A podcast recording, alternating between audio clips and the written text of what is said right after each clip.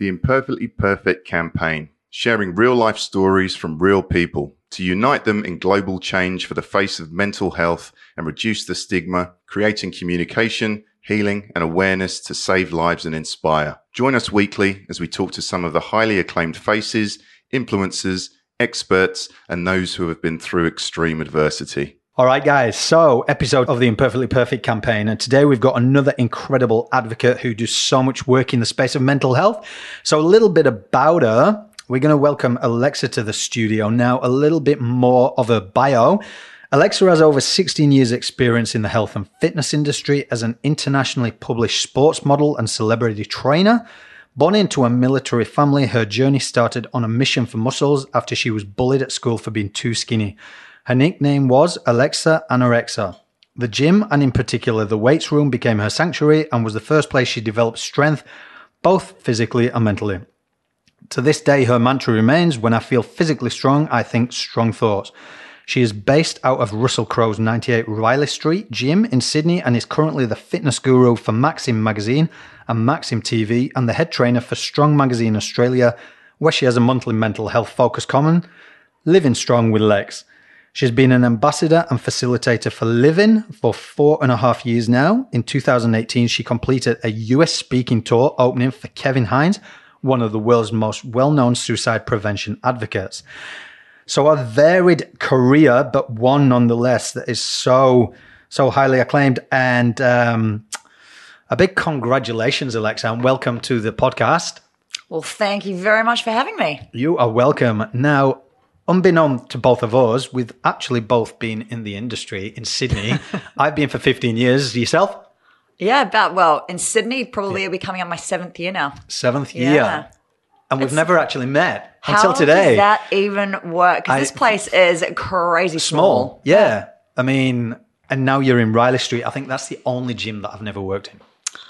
Wow, you will have to remedy that very shortly. Exactly. now, what I wanted to touch upon. So, obviously, you've had a varied career, which we started within the fitness career. Can you take me back to those school days? I know you mentioned that you got nickname Alexa hmm. Anorexa. So, where did it come from? Did you know that you had an issue at the time? And when people started calling you that, the effects, or just take me back to the beginning? Look, I think I didn't really, I didn't have any body image issues until that point. You know, um, I grew up in a military family. I lived in the UK and England, Ireland, Germany, went to military school till I was 10. And then we moved to New Zealand. And it was, you know, the high school years where you sort of start dating, you start getting a little more out there, you start figuring out if you're an academic, or you want to play sports. And you know, who you're going to hang out with. And for me, I really wasn't part of the popular crowd. I was kind of a little bit more of an outsider. Um, I had an accent. People tend to pick on you for stuff they don't understand. And I was really, really skinny. Like, I mean, I flex now and people are terrified. Uh, so, but Well, guys, we will we will throw some pictures up of her. She is pretty Don't. shredded. but back in those days, like I really didn't have, I didn't play sports sports. Hmm. Um, and I'd never really been that way inclined. I was definitely more of like a straight A student, a bit of a straighty 180 and a little bit of a teacher's pet. Hmm. And whether that played into it, I don't know. But I was at school, I had buck teeth, I had long hair, I could sit on it, I was really skinny. And the nickname Alexa Anorexa came about. And it was the first time I'd ever really heard anything negative um, about my body. And, you know, it didn't, I definitely didn't develop any sort of like full on body dysmorphia or eating disorders or anything, but it mm. definitely played a part in the next part of my journey because I guess what people also didn't know is that at home I was having a really, really rough time because at the same point that I was being bullied at school and being called Alexa anorexia, my mum was actually diagnosed with manic depression, now known as bipolar. And, you know, back in those days, there was absolutely no education or awareness about mental illness or mental health Yeah. or suicide. You know, when she got laid off from work, um, you know, it wasn't even a recognized textbook disease.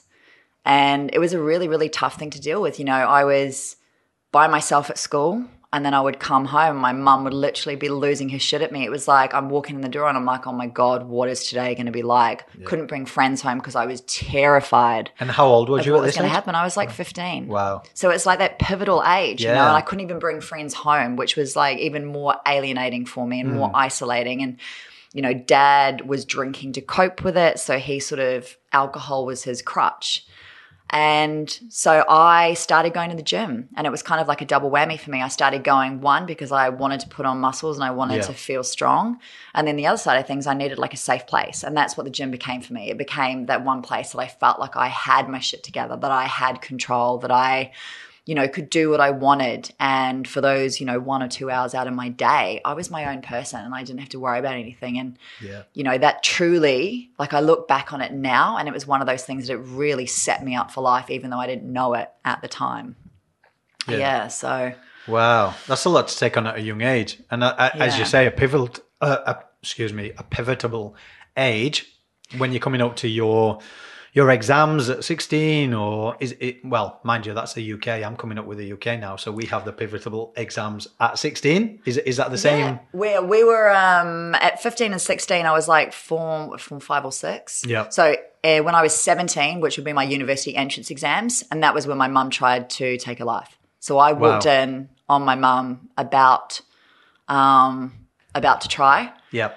And honestly, like that that moment probably that was like the pivotal moment for me. It was the day that everything changed because up until that point, like I knew I was struggling. I knew we were mm. struggling as a family. I knew she was struggling, but I had absolutely no idea that she was at the point where she felt like that was her only option. And honestly, like if I look at how far we've come in terms of mental health and suicide prevention now, mm. you know, back then there was absolutely no education or awareness. If I had known then what I know now, it wouldn't have changed her diagnosis, but it would absolutely have changed the way that I handled the situation Yeah. because it was kind of like from that point on, you know, because I walked in, she survived, but something in our relationship died that day. And I didn't know how to fix it, you know. And if there's, my mum ended up passing away when I was 27. Um, and like, so this was ages and ages later, but I never was really able to build or mend that bridge. Right. And it's probably the only regret I've ever had in my life is not understanding how to fix that relationship, not understanding how to love her the way that she needed to be loved or be able to give her the support because I just didn't get it, yeah. Yeah. you know? So, yeah. And I mean, at 15, on one hand, you're going through your your own things, you're going through puberty, and then you've got a mother going through this, and then a father not knowing how to deal with alcohol. I mm. mean, did anyone on the external, I ask everyone this question, but did anyone from the outside sort of see anything in you or recognize any symptoms or reach out? Did you feel that you could reach out to anybody? I know the resources these days have become a lot better and the education out, but I mean, back in those days, family members or No, because I so I'm an only child, so Right. I was like by myself from such a young age, and I guess part of being in the military family Yep. was that I learned, you know, how to be independent, how to do everything by myself, how to, you know, how to basically survive, like be mm. self sufficient, because I'd done it for so many years. So, you know, I told no one what was going on at Right. home. I was terrified to tell my friends. I didn't want to be judged. Like I said, I didn't want to bring anyone home. My dad was drunk, so that was the other side of the coin. You know, I remember one day bringing a friend home, and he was so drunk he literally chased her around the couch with a chair because he thought it was really funny. wow. like Yeah. fell over on the couch and like went to sleep holding the chair, and my friend was like, "Oh my god, what is?"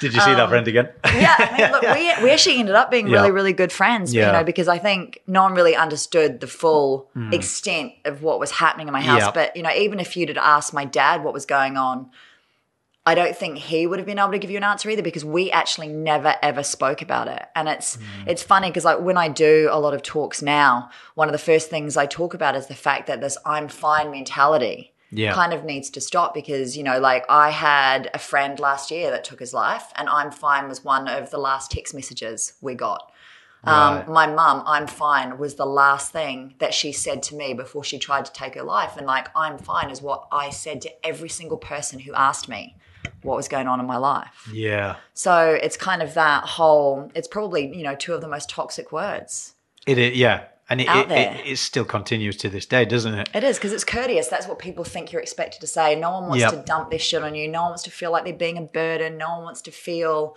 you know, vulnerable. And so everyone just adopts that. Yeah, yeah, I'm sweet as. Yeah. as mentality, and yeah. And I mean, when did when when did everything change for you in terms of dealing with the problems? I mean, I spoke to somebody f- before, and they they had very similar upbringing. That their mum went through through severe depression, mm. and they didn't know until they actually saw a doctor from a friend, and they actually spoke to the doctor and thought they were fine until they were diagnosed as clinically depressed, and she was like, "No, this is just normal." He was like, "No, it's not."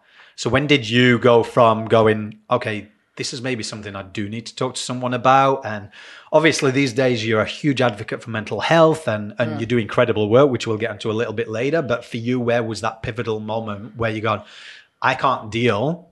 Because you went from like, say, what age did the, all this start? I know you said 15 there, but I mean, I would I would say fifteen. I mean, that was like you know Yeah. I'd moved away from the UK. Yep. we weren't in the military family anymore. I was being alienated at school. I mean, you know, when you're in a military family, you're kind of like you're adopted by that military family. So when you're at military school, you have friends because Yeah. that was it's it's a family. It is. It really is a Yeah. big family. Coming to New Zealand was a huge change. Not having siblings to rely on, having to be by myself all the time, not fitting in at school. Um, you know, so 15 was definitely the age where it all started. But you know, I had this double edged life from 15. So, on the one hand, I'd found fitness. On the other hand, I had an alcoholic father who would leave alcohol around the house. right, And I knew that he was fixing his problems with alcohol. So, why couldn't I do that too? right. So, I started to drink.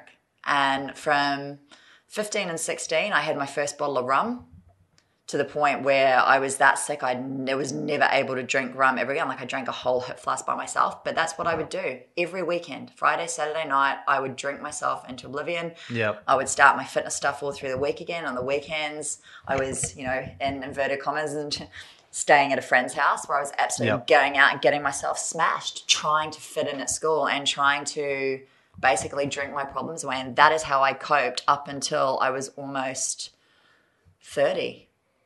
And when did people start recognizing that? I mean, I know your dad went through that. Yeah. Did he start recognizing signs in you and bring it up with you, or because he was still going through it? I left home when I was 17. Right. Um, you know, like after mum, I just didn't know how to deal with my whole family situation. Right. Um, I ended up sleeping on friends' couches. You know, I got a job at the local surf store so I could actually like stay in school and support myself. Yeah. I moved to Auckland and got a job and took a gap year before I went to uni. And then like I worked on the tour of a strip club so I could pay my way through uni. Yeah. You know, so I managed bars, funnily enough, while I was in Auckland. So I was away from my family for a long period of time. I was working in a job that was essentially enabling me Yeah. you know so Yeah. i'm working in a bar managing bars um, all the way through uni hanging out with a crowd that that's just what you did so yeah. you know i was drinking really really heavily and i never had an off switch so like i never drank because i liked the taste of it Right. I drank because I wanted to get shit faced. I liked being drunk. I liked that feeling of invincibility, of the fact that I had no problems, that it gave me a false sense of confidence and security. Um, and it allowed me to be the fun one, you know? Yeah. I had this other, it was kind of like an alter ego, you know, that allowed me to live out my life. And it was probably when I was, you know, early 20s when my friends recognized that I had a drinking problem. Not so much that I was an alcoholic and that I drank by myself at home, although I did do that sometimes, Yeah. you know, but it wasn't an all the time thing. But in that, you know, I'd go out on the weekend and I would get so drunk that I either threw up, passed out, and would just disappear. And I'd get myself into these incredibly, incredibly dangerous situations hmm. You know, and my friends didn't know where I was. And it wasn't until, you know, a friend of mine actually came up to me one night and they were like, you know, your friends love you, Alexa, but it's really, really hard to be your friend when you're drunk. Wow. You know, and it's still, I cried. I got more drunk because I was that upset about the whole conversation, got really angry at my friends. Um, and then, you know, just drank some more. And it wasn't, it took, it would take me another five years or so to actually come to the conclusion myself that it needed to stop, that something needed to change, or I was probably going to kill myself exactly like my dad did Yeah. you know, because he died of liver cirrhosis, and that's where everything. That was the second pivotal moment for me. Is he, you know, he'd been an alcoholic since I was sixteen, and then when I you know, I remember having one last Christmas with him when he couldn't even come to Christmas breakfast because his withdrawals were that bad. He would mm. ring me at uni and be like, I need you to go to the liquor store for me and get me some alcohol. And I'd be like, I'm not going to the liquor store for you. And he was like, Well, if you don't go, I'm going to drive there drunk. Wow. You know, Yeah. it was that type of a, a relationship. And he, you know, I remember having this massive chat with him one day and I got really upset and I was like, you realize you're killing yourself. Um, you know, you're never gonna, you're probably never gonna see me get married. You're never gonna see me, um, you're never gonna be able to walk me down the aisle. You're never gonna give me a father speech. You're never gonna see any grandkids, like nothing. And he turned around and he was like, I really wish I could tell you I loved you enough to stop, but I can't.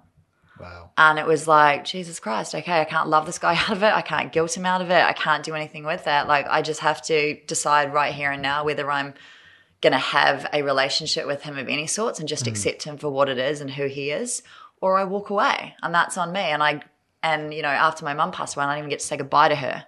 I was like, I'm not doing that with another parent. Yeah. So he ended up, um, he got liver cirrhosis and he passed away. It'd be almost, what, 11, 11 years ago now. I went to his funeral, got absolutely shit faced in his funeral in New Zealand. Um, I was living in Hong Kong at the time. So I was like working for PR in PR for three bars. I was drunk all the time. Went to his funeral, drank his last bottle of whiskey, absolutely shit faced, fell in a ditch, threw up all over myself, um, missed my flight home the next day, woke up and went, you know what? Fuck this, it's got to stop Yeah. and it was the first and last time. It was the last time I ever touched alcohol. It was 11 Wow. year ago. Yeah, it was the. So it was just a wake up moment. it was one of those like- just epiphanies, and I was just Wow. like, "This is I'm like I'm so done. This can't go on." Yeah. You know, and it's it's funny because I tried so many times before then to like give up. Like you do, you, you get really drunk on the weekend, and you're like, "Fuck this, I'm never doing this again." Yeah. And it starts again in the next week, and you're like, "Yeah," and then it gets to Monday, and you're like, "Yeah, I'm never drinking again." You know, it's this self perpetuating cycle Yeah. Um, and then yeah that was the that was the moment and that you know the sad thing is is that for a lot of people you have to get that rock bottom moment Yeah. to get the change because there there's that you know there really isn't an alternative option because Yeah. i'm probably going to end up killing myself here Yeah. And that was But I mean, one one of the premises that I always say about about the campaign, especially, is the removal of judgment. Mm. So, what I want to ask, because that was never my thing, I had an addiction in the form of body dysmorphia. Yep.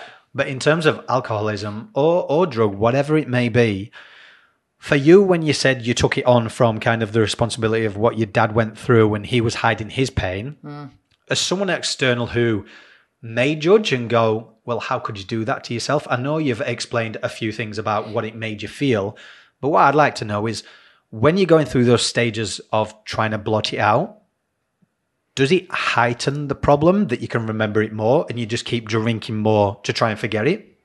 Or are you remembering it at the same time as drinking? Just for anyone out there that doesn't understand and, and Yeah. judges anyone on that kind of scale. I used it as escape for two things Right. it was escapism Right. it allowed me to momentarily forget my problems because everything seems so much better when you're drunk Yeah. and then everybody else is doing it Yeah. So you are not judged because everybody else is drunk around you, escaping their own shit. So you are part of this other community Yeah. that is absolutely not going to judge you. Like, I tell you what, now I probably get more judgment from going out sober Yeah. than I ever did when I was going out and getting shit faced. And Yeah. that's really concerning in itself. We have created a society where it is more normal yeah. to be off your head yeah. than it is to be out and sober. Because, God, why do you not want to be fun? Yeah. You know? But I mean, when you say when you said you used it as a way to escape, those kind of emotional demons, as as I suppose you could call them, did you forget them? I mean, momentarily when you're with your friends and that, but when you're on your own and you drank the bottle, like I've seen people before they drink to forget, Yeah. but sometimes it makes them worse because Yeah. emotions come up. So for yourself, on the while I was on it, sweet as I used to call Sundays self-loathing Sundays because Right. Sundays were the come down. right? Sundays, like if you've drunk Friday, you've drunk Saturday, you know you're going back to work on Monday. You are like Sunday is a day where you just feel like absolute crap. Yeah, And it's kind of like, I remember just, you know, thinking, God, what did I say to somebody? Did I tell somebody else's secrets? Um, you know, did I do something stupid? Did I, you know, offend somebody? Did wow, I give you my really took it far then, didn't you? Yeah, did I give my number? Did I give my number out to somebody? Yeah. Like I remember getting a call from a random guy the next, like the next day, Hmm. and my boyfriend's in the room, and he's like, "Why are you giving your number out? Like you're in a relationship, do you not tell these Yeah. people?" And I like was like, "Oh my god, I can't even remember giving my number." Um, you know, or you know, just expecting that sinking feeling in your stomach. You feel sick because you're like just waiting for that text to come through that told you that somebody hated you or you know whatever. I mean, I remember the first time my, my boyfriend and I ever went on break is because I got so drunk, someone got into a fight in a pub and I tried to break it up and got clocked and got knocked out. Wow. And he wouldn't speak to me for days. Like, I don't want a girlfriend that does that. I was like, okay then. Wow. Yeah, so it's it definitely like I, I I definitely used it to escape and that gave me that sense of like everybody's going through the same stuff. I'm part of this community. I don't remember right now, but then the come down was just it made everything so much worse. Yeah, heightened. Yeah, hundred percent. So, I mean, the day that you ultimately decided to change your life, Yeah. how did you go about that? I got back to Hong Kong and I, my partner, I said, like, I, when I was in Hong Kong, I'd met this guy who was like an ex footy player, ex fighter. He had an MMA gym in Hong Kong and I'd started working for him and I'd worked my way up to be the head strength and conditioning coach Okay. um, in the club. So we flew back from Hong Kong after my dad's funeral, and one of the one of the girls who was a friend of mine who was who had started working at the gym was a teetotaler. She'd been through drug and alcohol rehabilitation, so she'd been four years sober. And I remember getting to the first weekend where everyone was going out, and I was like, "Shit." What am I going to do? Like, I'm going to have to sit home by myself. Like, I can't go out because I like I don't I can't stop at one. Everyone's going to be like, just have one drink like they usually do, and I'm mm. not going to be able to not do it. And I was, I was saying to her, I was like, I am so angry and I am so frustrated and I don't know what to do with myself. And you guys are all going to be out having fun. Like, what the hell do you do? Like, how do you manage this? And she was like, you have to find another hobby that gives you a purpose greater than yourself. Hmm. And I was like, okay. So I ended up getting into half Ironman. Wow. I decided that I was going to sign up for triathlon and I joined a triathlon club and I started going to training every day and they would have these marathon like six to eight hour sessions on the Saturday and Sunday that started like five in the morning. Hmm. And so we'd get picked up at like 4.30 a.m. So while everyone else was out getting drunk, I was like in bed because I knew I had to get up for this Yeah. training session in the morning. And what it did was it gave me this, it gave me a new goal it gave me a new purpose. Like I gave myself a certain amount of time. I was like, right, I'm going to compete. Um, I'd never learned how to swim before, so I was like, I'm going to conquer my open water fear. I'm going to learn how to swim.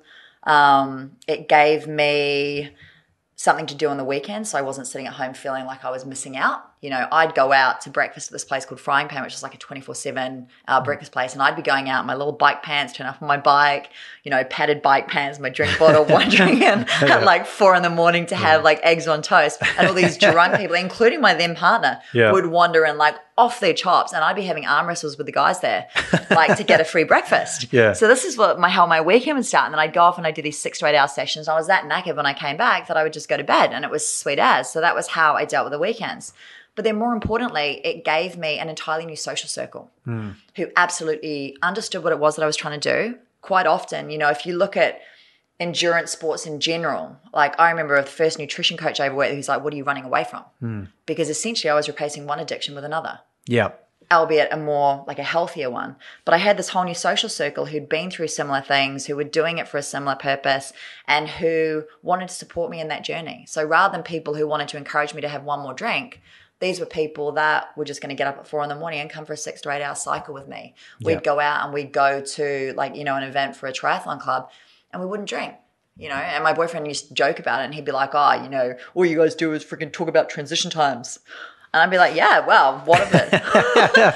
you know, so But it it's so um, funny. So essentially, fitness saved your life. fitness 100% saved my life and Yeah. it was you know they talk about i've seen a lot of things lately a lot of reading that i've been doing is like the opposite of addiction is connection Yeah. and that's what it was for me it was creating that sense of connection with a different set of community Yeah. who wanted to support what it was they wanted to do. And I cannot recommend, like, that's one of the first things that I say to people now when they come in. It's like, you have to have those people around you that absolutely understand what it is that you're trying to do hmm. and want to support you. They want you to be the best version. They don't, they're not going to be confronted by the decisions that you make about your own life. Because honestly, sometimes I go out now and I'm still amazed at how confrontational it can be for some people who think that I'm indirectly challenging their own lifestyle choices by choosing to remain sober. Yeah. You know, so it's a really interesting, it's a really interesting place to be. But yeah, having those people so freaking important. Yeah. I mean, you can transition that into any part of your life. I've noticed at the moment, like my my own journey and self development and the people that I'm now associating with. And it's not that you've got to distinguish distinguish yourself or remove yourself from older people, but mm. it's kind of whatever circle of friendship you're in. If you're not moving in the same direction, you need people to elevate you in whatever sense it be. So if that's going from addiction, moving from one to another, just almost like forming new habits hmm. and new people. And again, it's not it's not removing yourself from the older people, but it's you need to be around people that are going to elevate you as well as you elevate them and move you in the right direction. Oh, 100%. And people who are going to be really honest with you. You know, like I Yeah. look back now at that guy who came up and had that chat to me in the pub. Yep. And I'm like, man, that was a really fucking cool thing to do. Yeah. You know, and I wish people had more guts to be able to do that. Yeah. A, you know, and I mean, maybe you, you maybe you don't hear them at the time. Maybe it's not the right time for you. But you know, if your friends, if you've got true friends, Yeah. they are going to be 100% brutally honest with you. Yeah. Yeah. I love those sort of people though. Oh, and I tell you the You know, more work pull you you up do on your this- shit. Absolutely, you need those friends. You do. man. You do. You really, really do. But I mean, when I was going through my body dysmorphia, I, I mentioned it on one of the other episodes. Basically, I writ my journey. It was the first time. Um, so I started a blog and I just thought to know my passion of hmm. this campaign is to know my truth. And it was the first time I writ it down. And I was like, fuck, Glenn, you put yourself through some serious shit.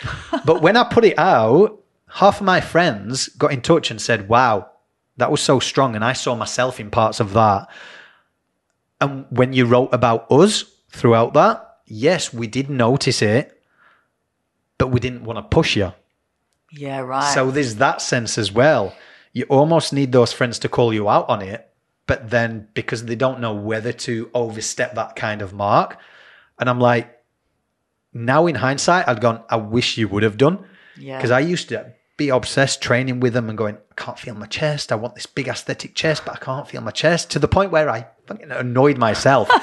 and and like one of my best mates, Dean, he was like, Yeah, I just knew it. I knew there was something. And then when I wrote it, it was like, in a sense, I think everyone in the fitness industry has gone through an addiction of body dysmorphia. Even the people you look at who we think are aesthetically blessed hmm. are probably the ones that struggle the most because they're trying to maintain looking like that and they're struggling mentally. And some people, when I opened up about body dysmorphia, they'd never heard the term. Well, it's not really regularly heard among guys. It's No. usually heard. Same with eating disorders. Like Yeah. there's a lot more research now coming out on how prevalent it is within guys as well in a gym setting. But yeah, look, I mean, when I look at the fitness industry, and I've done quite a few talks in the fitness industry Hmm. recently, and everyone starts in fitness for a specific reason. Yeah. You know, like everyone, whether it be to look a certain way because they feel a certain way about their body, whether they are trying to escape something, whether they're doing it to fit in, whether they're doing it because they want to feel more connected. Everybody starts it for some reason, and very few people, it's purely aesthetic. The aesthetic is kind of, it's just the icing on the cake. It's all the shit that's going on underneath hmm. that gets them in the door in the first place. Yeah. Yeah. And Yeah. most girls I've spoken to now, like a lot of the women that I've trained, like it used to be the thing that you want to come in and be really skinny or, you know, like drop weight or whatever. Now women are coming in wanting to feel strong. You know, I've got one client, Lizzie, I talk about her a lot. She's a legend. You know, she came in to me, she'd never been in a gym before, weights absolutely terrified her. She lives with bipolar. Um, she works in a high-powered lawyer uh, as a high-powered lawyer, so she works in a male-dominated environment. It's her job to argue her case every single day. She was getting really overwhelmed. She was getting bullied at work. Um, and I remember the day she did like a 30 kg trap bar deadlift. And for her, it was like the best day in the world because she messaged me as soon as she got back to work. She'd shown the video to all the boys in the office. She was so proud of herself. Yeah. She was like, for the first time in my life, I felt empowered. She's like, I felt like I could say no. I stood my ground. Mm. I made really strong decisions and I really set some boundaries. And I never thought I'd be able to do that. Yeah. So for her, that was the switch. It was that whole, I feel physically strong. Mm. Therefore, I have this mental toughness and this resilience underneath, and I'm going to use that today. Yeah. And that's really cool to watch. Yeah. Yeah. But I love the, the sense that I pick up from you is is you are there for your clients. Hmm. And and you've gone through that kind of thing. What I wish for the fitness industry, and I say it to a lot of people, and I've trained with people all over the world, and and especially some of these big influential guys. It's it's almost to the point where I'm going. Do you realize that you go into this kind of industry and sometimes forget the personal part of the training and the coaching? So almost drop the bravado hmm. because when you tell your real truth about what it's taken you to get where you are, you will notice you resonate and click with so many more people and they've got so much more respect for you. So these people who, well, like yourself, you've triathlons, you've won you won things and accolades and everything like that, but you're very open about your journey and where you've been. Mm. Some people still to this day hold that, well, I've got these hundreds of thousands of followers, but I don't tell them that to get there, I've gone through my struggles as well. And sometimes I'm like, I just wish some people in the fitness industry would break that barrier. And that's no judgment. That's just going, we're all human and we're all imperfectly perfect. Like it, it takes a lot to open up and say, hey, you know what? I may have won this bodybuilding competition, but mentally I struggled. But look, I still did it. And it, it takes resilience and it takes strength. And look at you, you're flying with your career and people resonate more to you, I suspect, because you're very open about what you've been through. And there's a couple more people in that industry that I do know who have openly spoke about addictions in the past and what they've overcome. And then they've competed and people congregate to them and go, wow, if they can do it, I can do it. everyone wants a everybody loves a comeback like Yeah. really like you think about any successful hollywood movie it's about the underdog Mm. Yep. coming out on top everybody loves a comeback story and you know i was my career was fine like i was an established personal trainer but i didn't really start doing the stuff where i felt like i had a purpose um, because people were really resonating with me until i started telling my story. And you know, it's it's interesting now because sometimes I feel like people have this huge fear of judgment and I get it. Because, you know, society tells us that we're supposed to look a certain way and act a certain way and hang out with a certain amount of people and you know, set all these guidelines and stuff. So people don't want to move outside of that for fear of judgment. And especially when you're on platforms like social media, mm-hmm. as soon as you do start opening up to be vulnerable, you do open yourself up to people's opinions Yeah. and people's criticisms. And if you're vulnerable to begin with, mm. you have to be able to handle that, you know, and sometimes it takes a lot to get to that point. I think if you, you know, the the people that are openly speaking about their journey are usually the ones and this is like a broad generalized sweeping statement but Yeah. they've usually done enough work on themselves hmm. that they've sort of come out the other side so that when people are having an opinion on their life they can talk about it Yeah.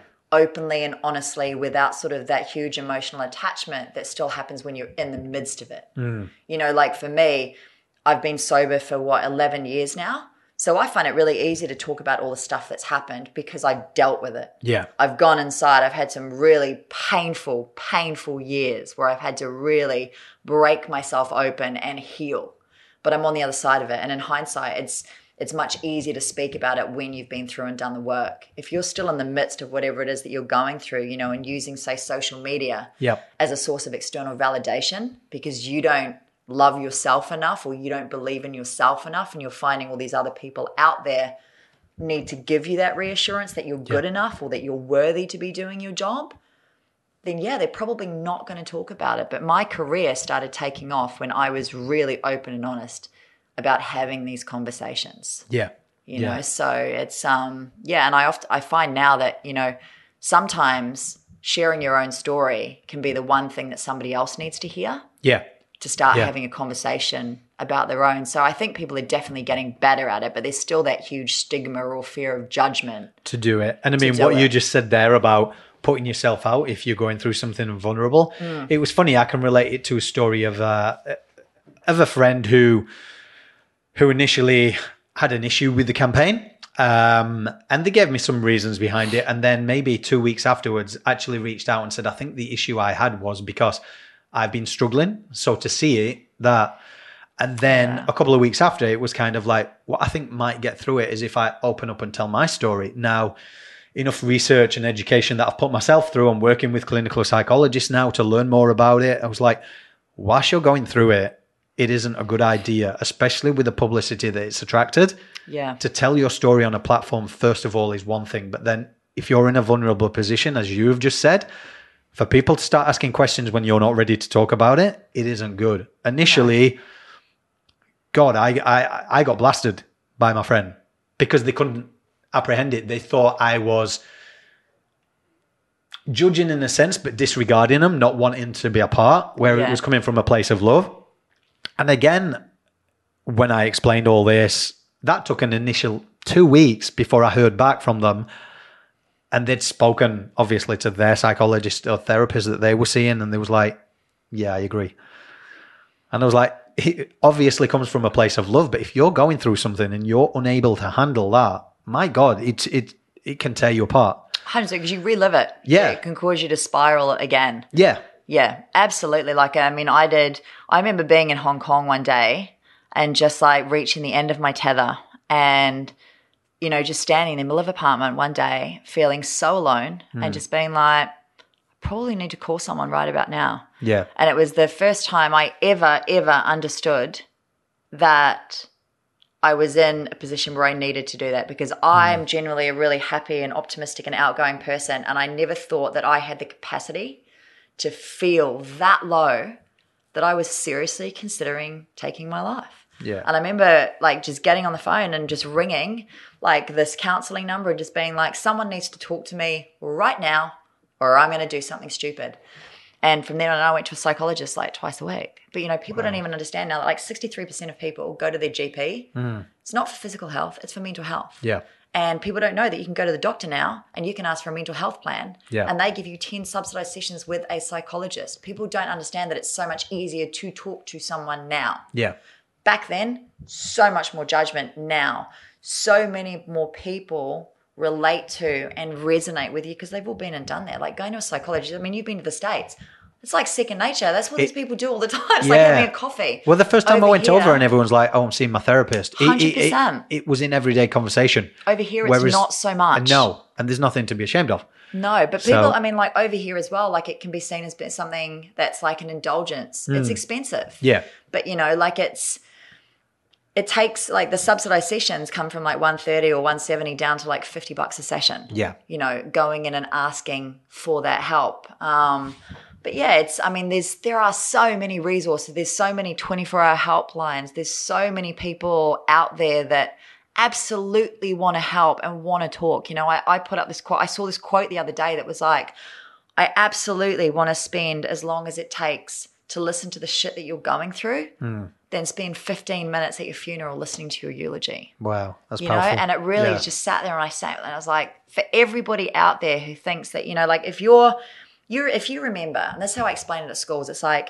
you remember the last time a mate came to you and came to you with a problem doesn't matter how big or how small and you were able to help them out just by listening to them how good did you feel as a human yeah, did you feel great? Like Mm. you were like, fuck yeah, I was able to make that person feel better just by sitting here and being a shoulder. yeah, So next time you feel like you don't want to burden somebody else with whatever it is that you're going through, flip the switch and remember how it felt to be able to help that person because that's essentially what you're empowering somebody else to do. yeah, And like sometimes it's just as simple as remembering this those little things, you know? And I suppose it's a, a sense of reverse psychology in a way because Hmm. what I'm thinking, I'm putting my judgment on you there by going, they don't want to listen. Whereas I don't know. I'm, I'm imprinting that on you from my thoughts. So in turn, if you flip that in your head and go, you know what, if I don't reach out and ask, I will never know. No. So I think that's where that needs to. But I mean, going through my struggles, and I suppose when you went through your struggles, at the time when you're going through it, what people don't understand who have never been through it is kind of, it's a sense of you do feel helpless. Like you- 100%. you're feeling half the time you don't want to get out of bed. So you do. It, it is hard for someone who's never been through it. I mean, when I was at my bottom, like we was living in Thailand, so take away the Australian culture where I'd built my life and my friends. to going into this new culture where no one spoke English, and I was I was running sales and operations in this CrossFit club. Again, that was very transient, so there were a lot of business people coming through, but no one I essentially could connect with, Yeah. and it wasn't. Everyone's like, "Oh, you lived in Thailand, you must have been having so much fun and traveling islands." I'm like, not with a kid. like you've got to live there. So I was living in the middle of Bangkok and we couldn't find childcare in Sydney. So I was like, in one aspect, I was going body dysmorphia, looking in the mirror for up to four hours a day, not paying attention to my kid and my wife Wow. to the point it got out of hand. And the more I've, I've realized on, on body dysmorphia is there's two ways it can go. Either you just can't stand looking at yourself and you just avoid mirrors altogether, or you obsess over perceived flaws. And that was mine. But I always say that journey I believe I went through because then I started noticing it and congregating towards people in the gym when I started picking up on those signs and being able to help them. But it's it is a messed up mind and powerful thing, isn't it? It really is. Um, you know, even with the writing and stuff I do, I got asked this the other day. They were like, you know, what what do you do when you have like negative thoughts about yourself that pop into your head? Because everybody has them. Yep. And it's like I basically imagine my best friend or someone I love coming to me and telling me the stuff that I was just thinking about myself, and then imagining myself giving them advice. That I write that down and then I repeat it back to myself. That's good. And sometimes that's all you can do, you know, mm. because again, it comes down to creating habits. And the minute now you think something negative about yourself, it's like, okay, what can I replace that with? What am I grateful for Yeah. in that moment? Gratitude is a huge thing for me. I try and do it every single day. So, negative thing comes in. I'm really grateful for the fact that I get to be here today and tell my story, you know, or for whatever it is. Um, But you just hit it on the head there. Gratitude It's a huge thing for me as well. huge. I set a uh, a community page up for the imperfectly perfect, and basically I set a a challenge, basically going name three things what you do for your mental well being a day. Within two days, got like 250 videos worldwide. Three main things that came up. The whole premises: gratitude, meditation, and fitness. Amazing. There's something in it, and that's coming from every every country all over the world where people were coming in. And I, I- and I tell people like, even my wife once, she was like, "Oh, it's all wishy washy." Until she started, and I attribute a lot of this campaign success to all the gratitude and journaling and writing things down. And 100%. I mean, like, what is the worst can happen? Like, if you're thinking negative, you attract negative. You think more positive, you attract it. When you're in a happy mood, you have a good day. Do you know what I mean? And when people say things come in threes, that probably attributes because you've had a shit morning, then you suddenly have a mood, something else happens, and you go, "Oh, that's the second one. What the hell?" like, Oh, for sure. Like I, I've started meditating now. So like I've just got an app, like I've downloaded it for free on my phone. I've just started with like five minutes every single day. yep, Um, you know, and for me it's been change like it's a game changer. Yep. It automatically I'm calm. It's something I do a lot of the talks about. I'm like, okay, so just you know, people have this thing about meditation where they're like, it's this woo-woo concept that we're gonna Yep. go up to the Byron Bay hinterlands, we're gonna get half naked, we're gonna sit cross-legged in the jungle, and we're gonna hmm. yep, and it's actually not like meditation is actually defined as one deep mindful breath with intent. yeah, So, and in one in the space of one deep mindful breath, you can visualize any positive outcome you want. yeah, You know, like nailing a job interview or a first date, not like that. Sounds really bad. or uh, you know, or kicking the winning the winning goal or scoring the winning try. A lot can happen in that one deep mindful Yeah. breath, but that is a really easy way to start meditating. Or even like one of the exercises that I do with people I work with is like, um, you know, for 20 seconds, close your eyes. In that 20 seconds, I just want you to count the number of sounds that you hear. And then they open their eyes, and I'm like, you just meditated for 20 seconds. But this was not about the number of sounds that you counted. It literally gave you a 20 second reprieve from whatever it was that you were thinking about before you came in here and sat down here today. Which, when you're in the middle of a really acutely stressful situation, or in the really in the middle of one of those spirals where we have this problem that starts as this tiny little nutshell, Yep. and all of a sudden we've thought about it and thought about it, and then rehashed conversations, and now we're stressing about shit that hasn't even happened yet it can be a really good way of bringing it back down to zero. It doesn't fix it, but it definitely gives you that reprieve. yeah. So all of these, like, there's so many really simple techniques um, that don't take time and money for people to be able to bring into their life that allow for a sense of calmness. There's so many things you could do, Yeah. you know, that have the ability to change that mindset around. People talk a lot about the fact that, you know, like there's so many quotes out there because social media can be a dangerous thing in the sense that it's mm. always like, you know, be positive and be happy and just do this and just do that. And It's like, well, if being happy was that easy, Yeah. we'd all be out of a freaking job, wouldn't we? Yeah. You know, but it's about people choosing to do the work. Mm. Just like going to the gym, just like what you put in your mouth, choosing to be grateful, choosing to go, okay, I'm having some negative thoughts here. How can I switch that around? Acknowledging that there's stuff going on and then choosing to work on it, do Yeah. the work. That's the other part of the puzzle. It's not about, you know, like just waking up and being happy one day because you decided you were going to be happy. It's waking up one day or waking up every single day and consciously making the choice hmm. that at every single intersection that you have, there's always going to be two options, Yeah.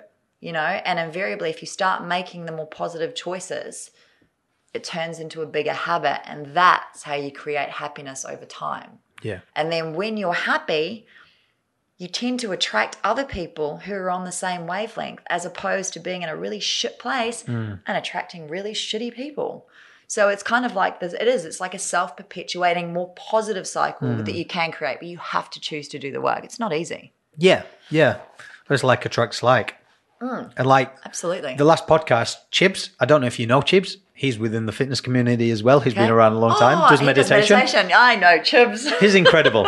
um, so I actually did his podcast and then invited him on mine. And and like he even said, he said that that what people initially think about meditation. He said he changes the stigma towards it. He says you've got to think you've got a six foot black man from South London.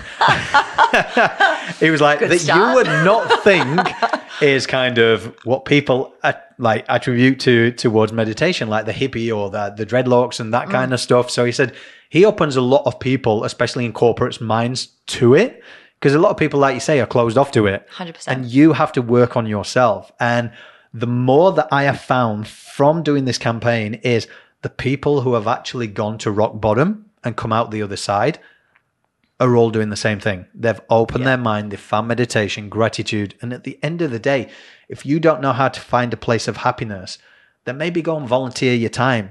Like go and help other people and you will just see. I mean, this weekend I went and spent like the the weekend down in Wingham with a bushfire relief Hmm. Yeah, just to help them and just to see the gratitude on people like they just needed people and again it was like the older generation in that community all help him and I got there early so we sat there with my friend and I was like where's the young people like that the suicide rates are attributing to and nothing to do with a bushfire appeal but I was just like you've got the communities together, but they're, they're the old generation. Where's the young one? And then this bus turned up with the part of the Bondi crew that, that we were with. Yeah. And you should have seen the tears and the, the look in their eyes like, wow, we've got 30 young people that care. I was like, so if you're going through something out there or you're listening to this podcast, like, and you're young, like, volunteer your time and just see, like, when you get a part of a community, like, you should never feel alone because you're always gonna gonna find that. Which leads me on to the next thing. You do some incredible work with living as an advocate towards mental health, and you go into schools and you talk to the younger generation. I do. So tell me more about that. Oh God, honestly, um, you know, we talk about we've talked about a couple of pivot points in my life so far. Like the first one was mum, you know, trying to take her life. The second one was my dad um, killing himself via alcohol.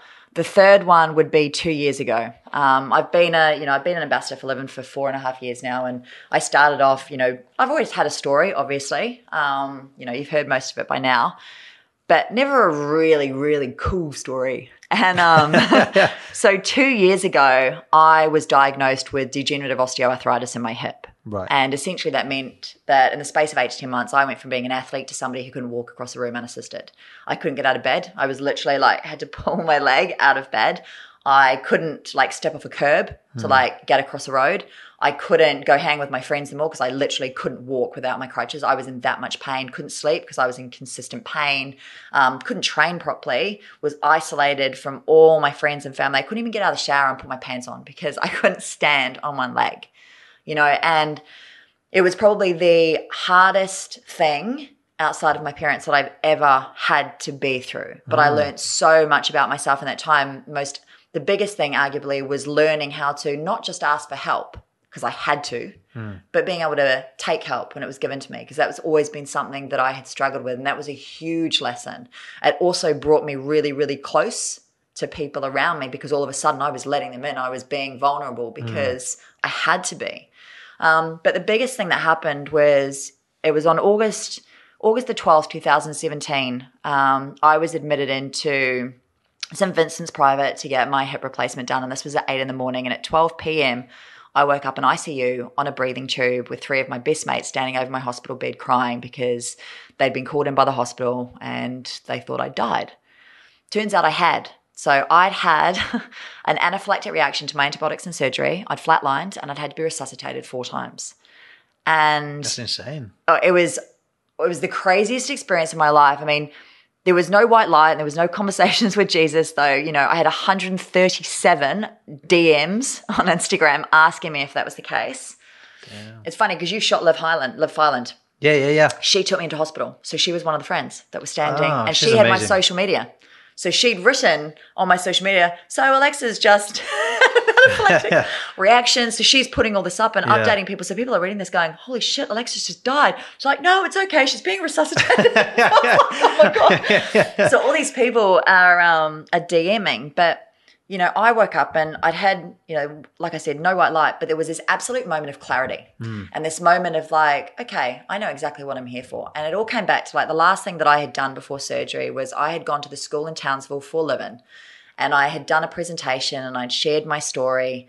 And um, as I was delivering it, I was, you know, Townsville has one of the highest suicide rates in the country. So they're a military affiliated school. One of the students I'd spoken to had lost three people in the space of a year, like her dad, her her dad, her uncle, and her best mate to suicide. Like heartbreaking. And as I'm delivering it, I'm watching this young girl in the front row, literally head in her hands, and she is bawling her eyes out. And I'm like, oh God, like I've really triggered something in her. Like I'm going to have to be really careful here. What do I do? And I'm watching her the whole time. She waited until everybody had left. And she came up to me and afterwards, and she gave me the most beautiful, the most amazing hug. Like it still makes me emotional thinking about it now. And she's like, Thank you. Today you saved my life. And I'm standing there going, What? What are you talking about? And she's like, Today was going to be the day that I killed myself. Wow. But listening to you share your story has made me realize I'm not alone hmm. and I'm going to go and ask for help. And I just remember standing, like standing there just being like, holy shit, what hmm. just happened? I had no idea that just sharing my story hmm. could have such a profound impact on somebody else's life. And that conversation, that was the first thing I remember when I woke up in ICU. And I was like, I want more of those moments. I want more of those conversations, and this is what's going to happen. Yeah. And that's when I started, like I reached out to Livin Again. I was like, I want to do more of this. Like this is this is where I'm meant to be. This is what I'm meant to be doing. You know, at 15, I didn't understand it, that this was the path I was going to take. At 17, I didn't understand it. At, you know, at 29, I didn't understand it with my dad. Now I fucking understand it. Like this is what I'm meant to be doing. I'm meant to be having these conversations and encouraging more people to have these conversations so that we can save more lives. Yeah. That's what needs to be happening here.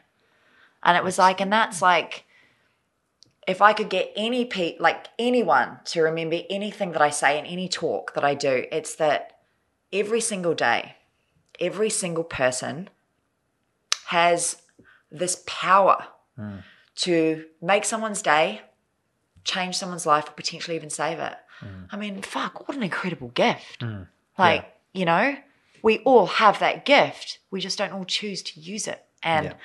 If we look at what's going on in the world, like in terms of even suicide, and no, it's not an easy subject. Mental health is not easy. Hmm. Mental illness is not easy. Suicide is not an easy fix. But if we all just took a good look at ourselves, you know, volunteering, kindness, choosing to do these things that help people and not be assholes to each other online and in daily life, that would go a long freaking way Yeah. Yeah.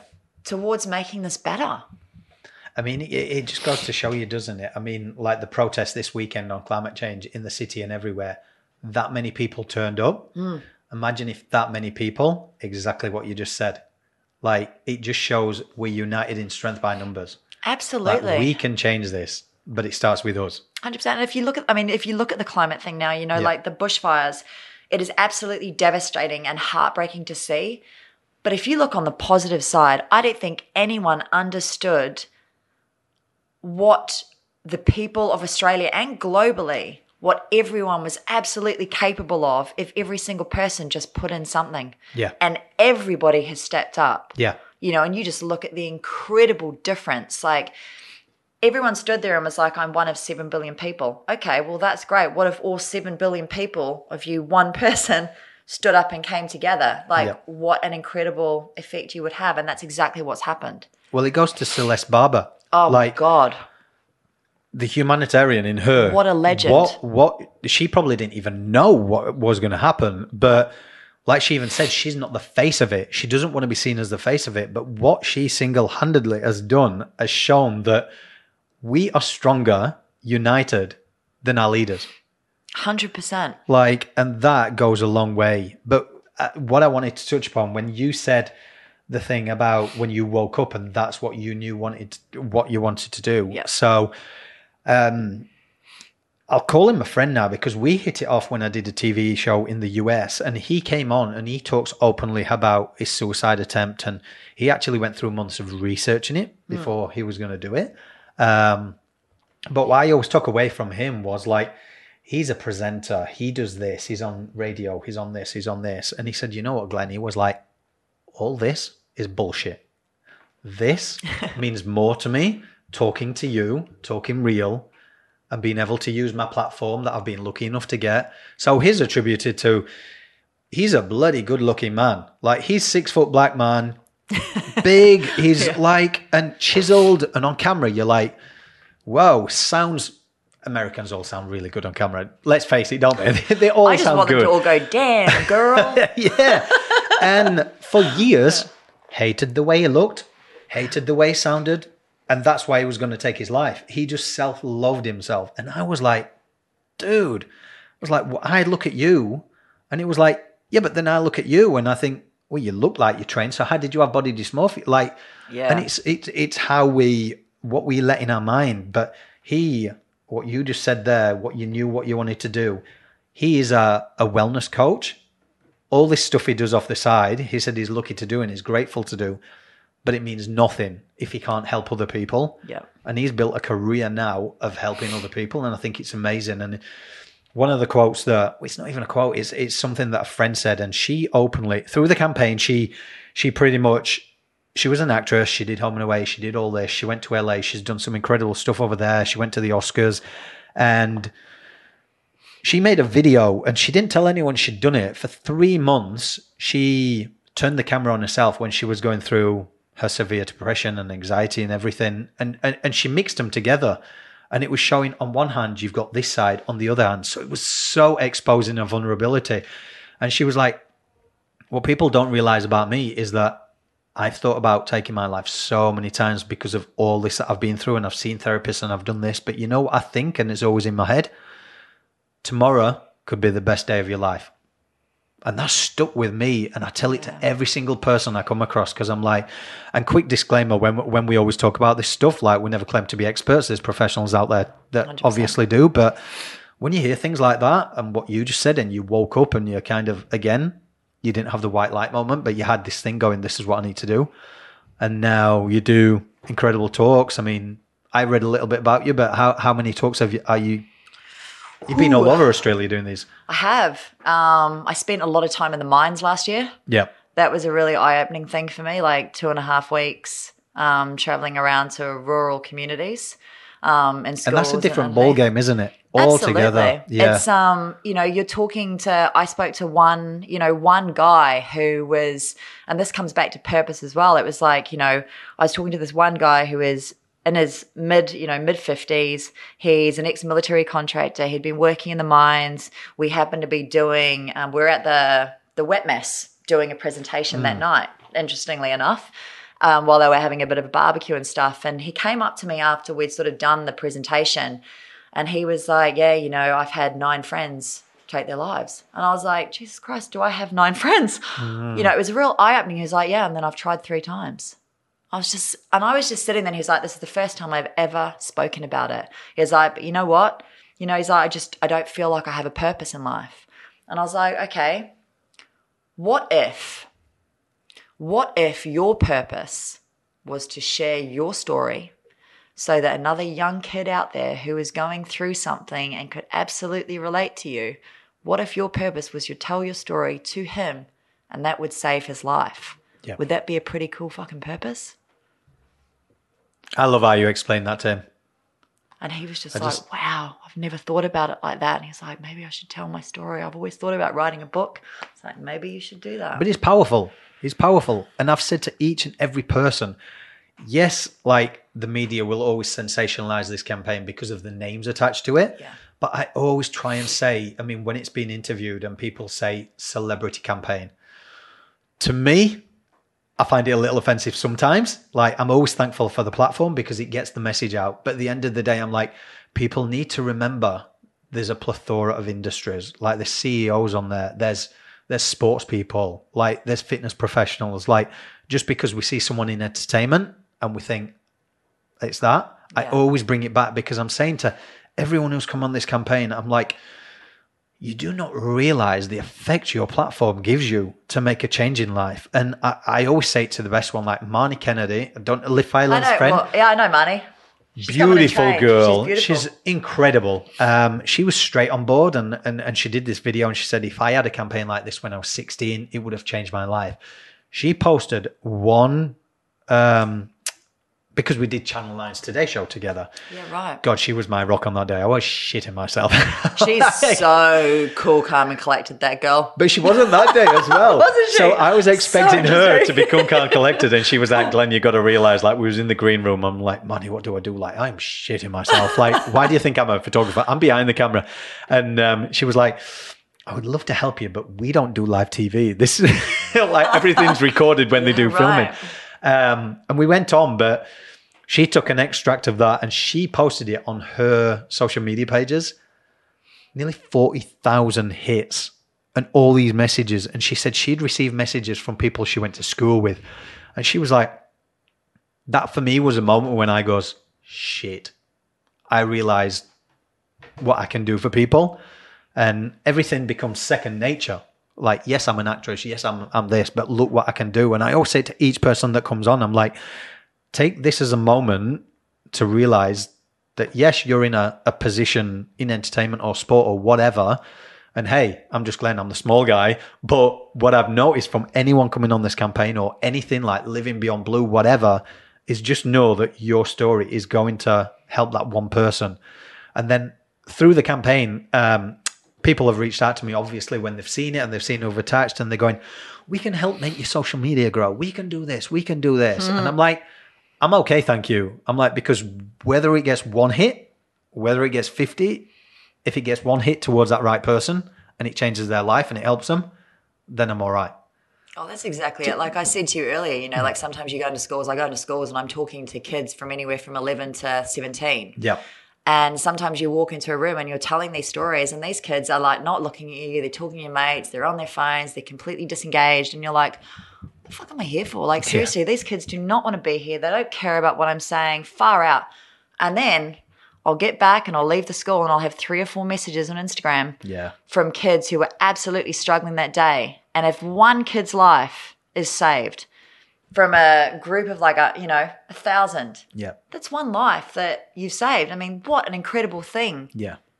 to have been able to do. And by doing nothing more than having a conversation about stuff that you went through, and that everybody has that ability, Yeah. you Yeah. know, but we underestimate the impact that we can have just by having those conversations, you know? Yeah. So, I mean, I hope people realize that, you know, sometimes even, you know, we talk a lot about there being a stigma involved with mental health and asking those questions, you know, asking, you know, how are you and having the I'm fine answer. But a lot of people don't want to have those conversations because they're scared of where it's going to go. And like you said, we're mm. not psychologists, Yeah. you know, but you don't need to be a psychologist to care. To care. No. And that's sometimes all that needs to happen, like a middleman or somebody to talk to. If you're having a conversation with someone you care about, you don't need to have to fix them. Yeah. You don't have to have all the answers. Yeah. That's not expected. All you need to do is care. Yeah. And that's it. And if everyone just thought that way, there'd be a lot more conversations, Yeah. you know, and a lot less judgment. So Yeah. Well, it's been an absolute pleasure. an honor to get you in. I think what you do is incredible. You're an incredible lady with an incredible story. Aww. So tell people where they can find out more information about you and where they can find you on your socials. Okay, so I am at Action Alexa on the gram. I'll be doing all my flexing. Talking about all my real stuff. Um, Alexa Towsey on Facebook and on Twitter, and then I'm also on LinkedIn. So I've been doing a little bit of stuff on there. The I'm fine video that, well, the I'm fine stuff that I talked about actually went viral on there. So Oh wow. um, it was a big, big, big conversation. So that's probably yeah where you can find me. Wow. Well, guys, that was episode six. So make sure you head to the iHeartRadio app, subscribe to the Imperfectly Perfect Campaign podcast. I will throw up all Alexa's links so you can find her on there. We'll also add some pictures of her flexing. No. exactly. She's shredded, guys. Um, No, no. but no, it's been an incredible chat. Keep tuning in for more incredible guests, and we will see you next time.